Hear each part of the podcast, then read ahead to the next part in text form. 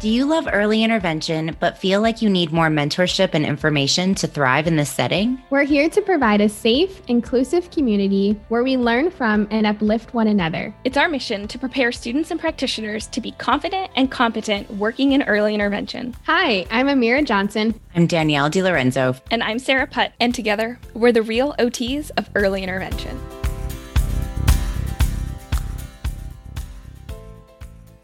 Hey, Danielle, how are you today? Cold, but I'm doing all right.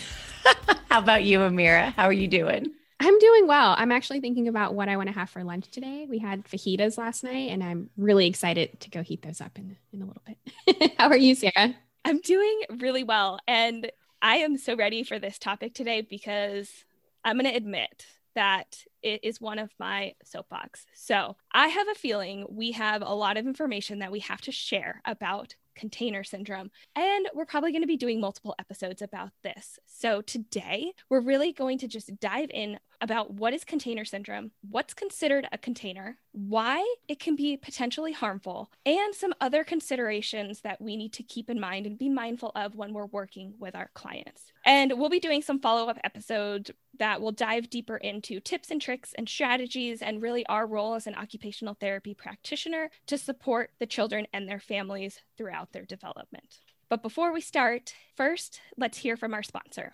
This episode is brought to you by Marvelous Mirracles OT, a platform created to empower and equip families and therapists with the tools and resources to help little miracles fulfill big dreams.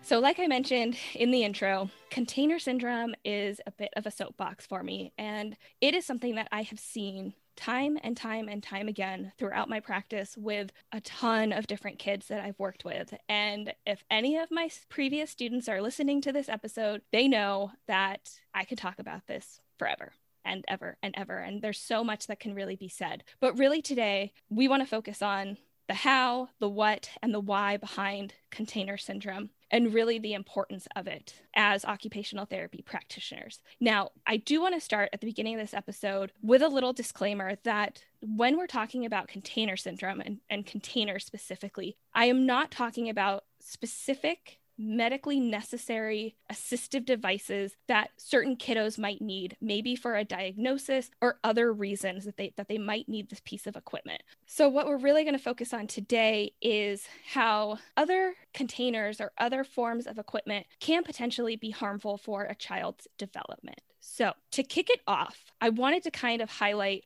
what container syndrome is because I think the first time I heard it, I was like, what? There's a term for this? Like, I had been seeing it for years and I had been educating my parents and my families about it, but I actually hadn't heard the term container syndrome before. And then all of a sudden, it popped on my radar and I was like, stop, just stop everything. I didn't realize that this actually had a term that we used for it. So, when we're talking about container syndrome, we're really talking about when a baby or a small child spends way too much time confined in a device, maybe like a car seat or a stroller, walker, bouncer, something like that, that is limiting their ability to move. It limits their freedom to explore the environment on their own. So, Amirra, I want to know what does container syndrome mean to you? When you hear those words? So, similar to you, Sarah, I had no idea that this had a particular name, but I knew that I talked to families and especially during like that first session or the evaluation when we say, What does your daily routine look like? And just kind of hearing how much time the kiddos are spending in the containers and realizing that it really adds up throughout the day. So, let's say, you know, they are in a car ride and so they're in their car seat for a little over an hour a day. And then they come home and they hang out in their bouncer, but then they fall asleep in the swing and they sleep in there for an hour and a half and just kind of hearing all throughout the day they're in these containers. And for me that was just really eye opening because it's like it sounds like oh you just put your baby in a container all day and that's it. But really for me what it means is those really small amounts of time spent in containers and how that starts to add up throughout the day. It's so much more than don't put your baby in a container right? Like there are so many things that go into why we as parents even consider these devices such as the stroller, the car seat, carriers, walkers, all these things that are considered containers. And I like what you said, Amirra, because it does. It adds up throughout the day. You don't realize how often you're putting your kid in a container, in a sense, where you just think, oh, I need to just quick here, I'm going to clean the house. Quick here, I need to go do this. I need to keep the baby contained for safety reasons, for a variety of reasons. So, again, we're not here saying throw everything out, never put your baby in a container because that's just not realistic. I'm here to tell you, I had a walker I had the MamaRoo. I just limited the amount of time that Luke was in there and made sure that he had enough freely moving moments in the time. So I think what I'd like everybody to think about is really hold that freely moving moments because when they are confined in a container, you are limiting that movement. And over time, that could impact muscle integrity, strength, tone, all these things that could not support development rather than hinder it. So, again, we're not saying everything you've bought is horrible. Go sell it. Go take it away. Like what we're saying is be mindful of freely moving moments throughout the day for your child. So I know we've kind of mentioned a couple of examples for various containers like walkers, like car seats, swings, jumperoos, bouncers, exercisers. High chairs would be another one that I think a lot of people might not necessarily think could be a container, but it definitely can, as well as strollers. And Danielle, I'm going to go back to you because I know there's another piece of equipment that you just brought up that some people might not consider to be a container. Can you share a little bit about that? So I was a kangaroo mom for sure. I had all the carriers, the everything, the Lalabu Soothe shirt. My baby was always on me. So again, people might not be mindful that having your baby in a carrier or strapped to you all day is a container, but it can be. So, what I would do was there would be times throughout the day, especially when Luke was very young, like during the first few weeks of his life, where he did spend a lot of time in that kangaroo care. But I was also very mindful to take him out of those slings, out of those carriers, and put him on my chest, on the floor, on the couch, in a variety of positions. Because oftentimes Luke would fall asleep in my carrier. In fact, it would be the only time that my baby would actually sleep for these brief moments in time when he did nap. And I've heard this a lot from other parents as well like, well, he only sleeps if I'm in the carrier, he only sleeps if I falls asleep in the swing. So again, it's being mindful that yes, it is this sense of loving, nurture, and I am a hundred percent pro like kangaroo care. But again, you have to embed those freely movable moments throughout the day for your baby to be able to stretch out, to be able to explore where their bodies are space, to be able to just feel all of the things that they might not be able to feel necessarily if they are all bundled up inside or constricted in those type of equipment. So again, it's not saying that you shouldn't carry your baby all the time or you shouldn't put them in a stroller or walker or high chair. What what it's saying is really be mindful. Be mindful that the baby can't stay there all day because first off, they'll really they'll never want to leave. I know Luke never wanted to leave my carriers or stuff. They're so comfy. It's also a great way to promote breastfeeding and all these other things. But again, shifting and just having those moments where you are carrying and then you're allowing the child those free moving moments.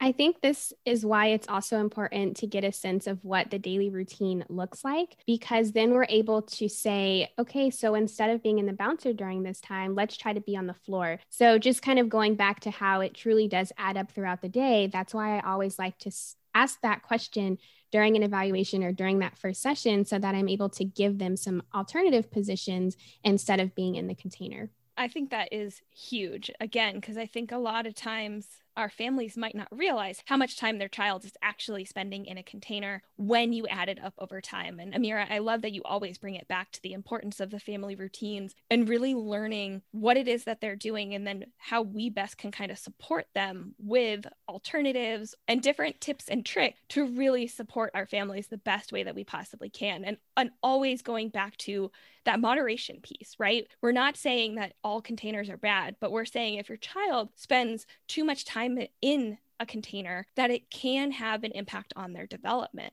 So I'd love to just dive into a little bit about some of the things that we've seen with some kiddos that might have spent too much time and, and why we think container syndrome and, and having our children be in containers can potentially be harmful. So, Danielle, I'll start with you. What has stood out to you throughout your practice as some of the things that you've seen because of containers and how it's impacted development? One of the things that stands out to me is when babies spend too much time in exercise saucers or walkers. And what I see is I see the extension of the feet and they're just up on their toes because most often these containers don't have the adjustable height component that actually provides the child with that flat foot from the start so that when they're in these containers, when they're in the walker, they're up on their toes. And what that does is that creates a tightness all throughout the calf and the leg, and it can also increase the tone. And then what happens is when you go to take them out of the container, that is a reflection for, you know, decreased walking abilities or righting reactions or all these other things that can occur when you're spending too much time upright, especially when your body isn't ready to be upright. So you think about it, kids aren't really supposed to walk until around their first birthday. Some walk a little sooner, some walk a little later. But this is why when we put babies in like jumperoos or walkers and other containers similar to that, that we see they're in there before their bodies are ready to handle that type of weight bearing. And that can impact their gross motor development across a lifespan. I also think it I know it impacts their body awareness and just really understanding where their body is in space. I think that's what I've seen a lot of. And just like you said, Danielle, that they need that to develop in order to start with the gross motor milestones and walking and pulling to stand or going back to crawling. When you're when you spend time on the floor your muscles and your joints they're getting that input they're getting that proprioceptive input that is really good to help with that body awareness. So i see that a lot of the times too those delays in development especially in crawling walking and pulling to stand because they lack that body awareness and just understanding where their body is in space and also kind of going more to car seats or maybe more of like the inclined bouncers or some sort of a sensation to the back of the head or the side of the head, we can also see some plagiocephaly or some flat head syndrome or torticollis also develop as well when they're in these containers and in positions, especially a lot of times if they're in there for a long time and the child just kind of starts to melt into a position that is really not the great position for them. And then all of a sudden they're spending increased time in this position, we can really see it continue to have an impact on the shape of the head as well as the strength of the neck and all the way down the spine. There's a lot of things that really can be impacted from the use of containers, whether it is something that you're using on a very, very young child where they're more more or less laying down in it, or kind of what Danielle, you were saying, when the child is actually in more of an upright position, but might not necessarily be ready for that movement, developmentally ready, or just ready in general to be able to kind of sustain that position for a long period of time. So, Amirra, I want to go to you on this point.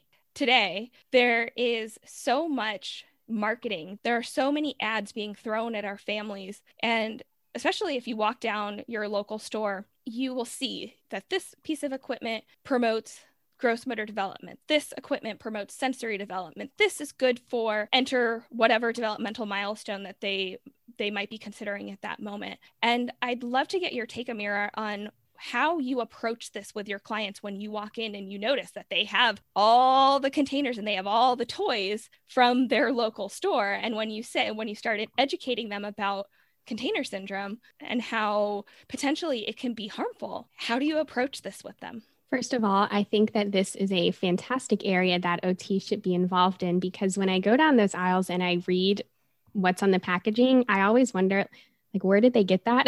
because it is not quite true. And I think that that is exactly what makes this conversation so difficult to navigate with parents because they do think they're being helpful. And, you know, generally parents want the best for their children. They want the best equipment and the best toys. So to come in and tell them, I know you just spent $200 on that, but that doesn't actually help with gross motor development, that's really difficult for parents to hear. And that's difficult for me to say because, again, I know they did that out of the you know goodness of their heart and genuinely wanting the best for their child. So that marketing it just uh, that that's an area that really stresses me out because it just makes my job so much harder to then have to go tell that you know to parents. And some parents will say well you know they got like the the door jumper. I've seen the, the jumper a lot.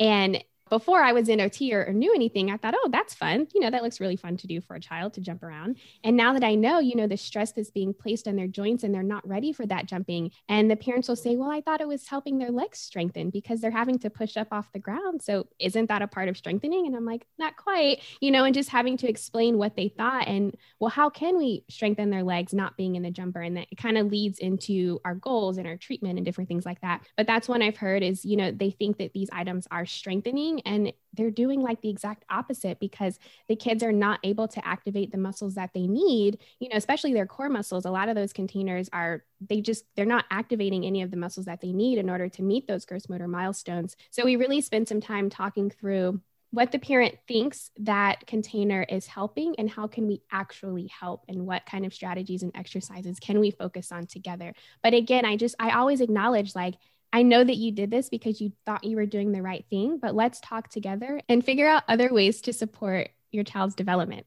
And I think, Amirra, you bring up a really good point about how the parent is just trying to do what's best for their child. And I think in society with the ways that company markets the company's number one goal is to make money. So they are going to make their equipment look as developmentally friendly as possible because there are a lot of parents that are first time parents. They don't know. They're not therapists. They don't have a background in child development and the way that the body grows and what is necessary for support. But what they're seeing are floods of commercials floods of advertisements that say get this for your baby's development. Do this and this will help. Spend hundreds and thousands of dollars on all of these things, and your baby will grow and develop beautifully. And that couldn't be more farther from the truth. And I think that's a really big point of advocacy that OTs can do when we can really just support and saying, no, these companies are very inaccurate. Their number one goal is supporting profit, and our number one goal is supporting development. And I think that leads into a really other good point that there are other cultural, religious, home environment aspects that come into play as to why parents would use containers in the first place. So, again, we talk a lot about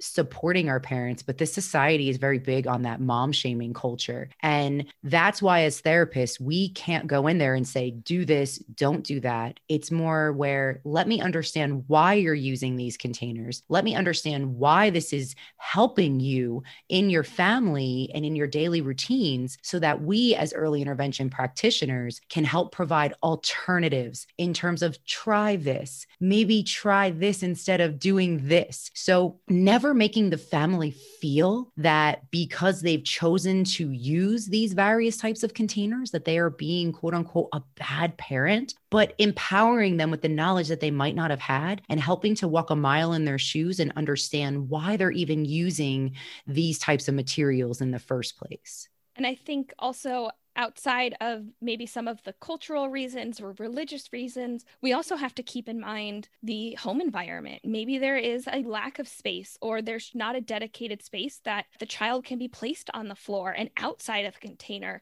Maybe there could be some potential limited mobility by the caregivers where they can't get down to the floor and they need to be able to lift that child up or be in something for their own ergonomics and for their own ability to be able to provide support for their children children. I think some of the other things that pop up are other kids in the home, and maybe there's a safety reason that people feel like that they can't put their kids directly on the floor and they have to put them in a container. And also, if you're living in a multi generational home or you happen to be living with other families all within the same home environment, whoever, like the homeowner, might not want you to be putting your child on the floor. So there's a lot of other reasons that we have to consider and take into consideration when we are going in and see seeing all the fancy bells and whistles of all these containers. And again, I love what you said, Danielle. It's not about shaming them, it's really about understanding the why behind what they're doing, what their reasoning is. And then, of course, continuing to empower and educate the families about why this can be potentially harmful. I think one of the biggest reasons that I've seen within my clinical practice is a lot of parents will use containers as a pacifier and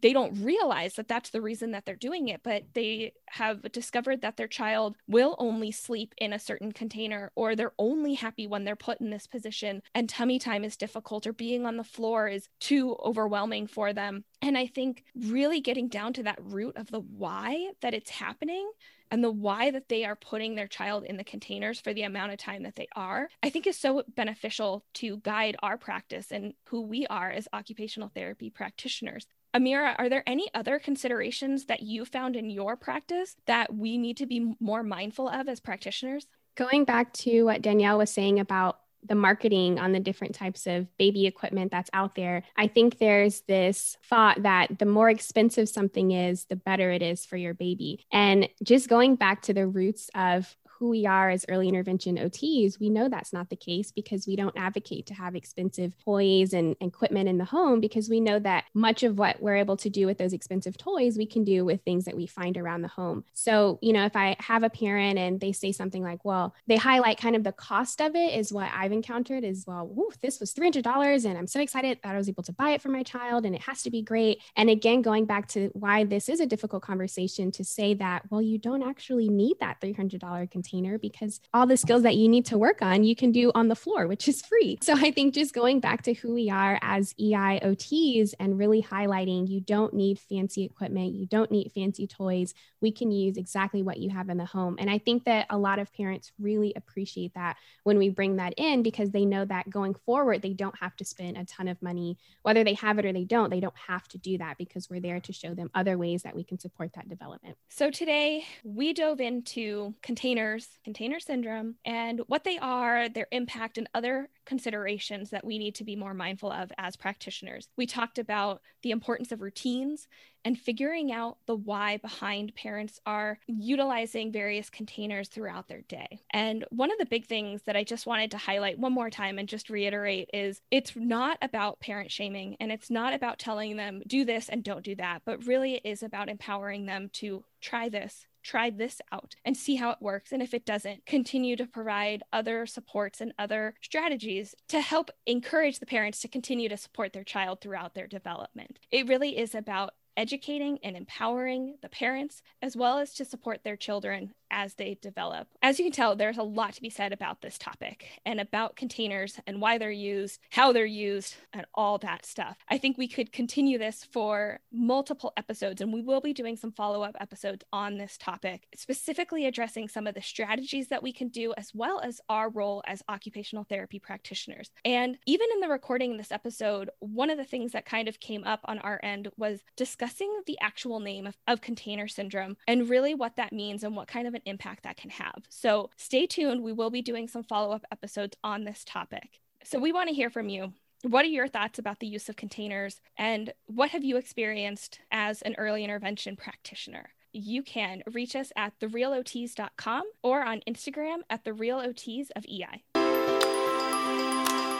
We're so excited you joined us today. Check out our website, therealots.com, for more information about anything discussed in the episode and sign up for our email list so you don't miss out on any of our awesome EI resources. And join our amazing community of students and practitioners to get your questions answered and learn from others working in early intervention. Whether you're in the car, on your lunch break, or signing in to your next virtual session, thanks for keeping it real with the real OTs of early intervention.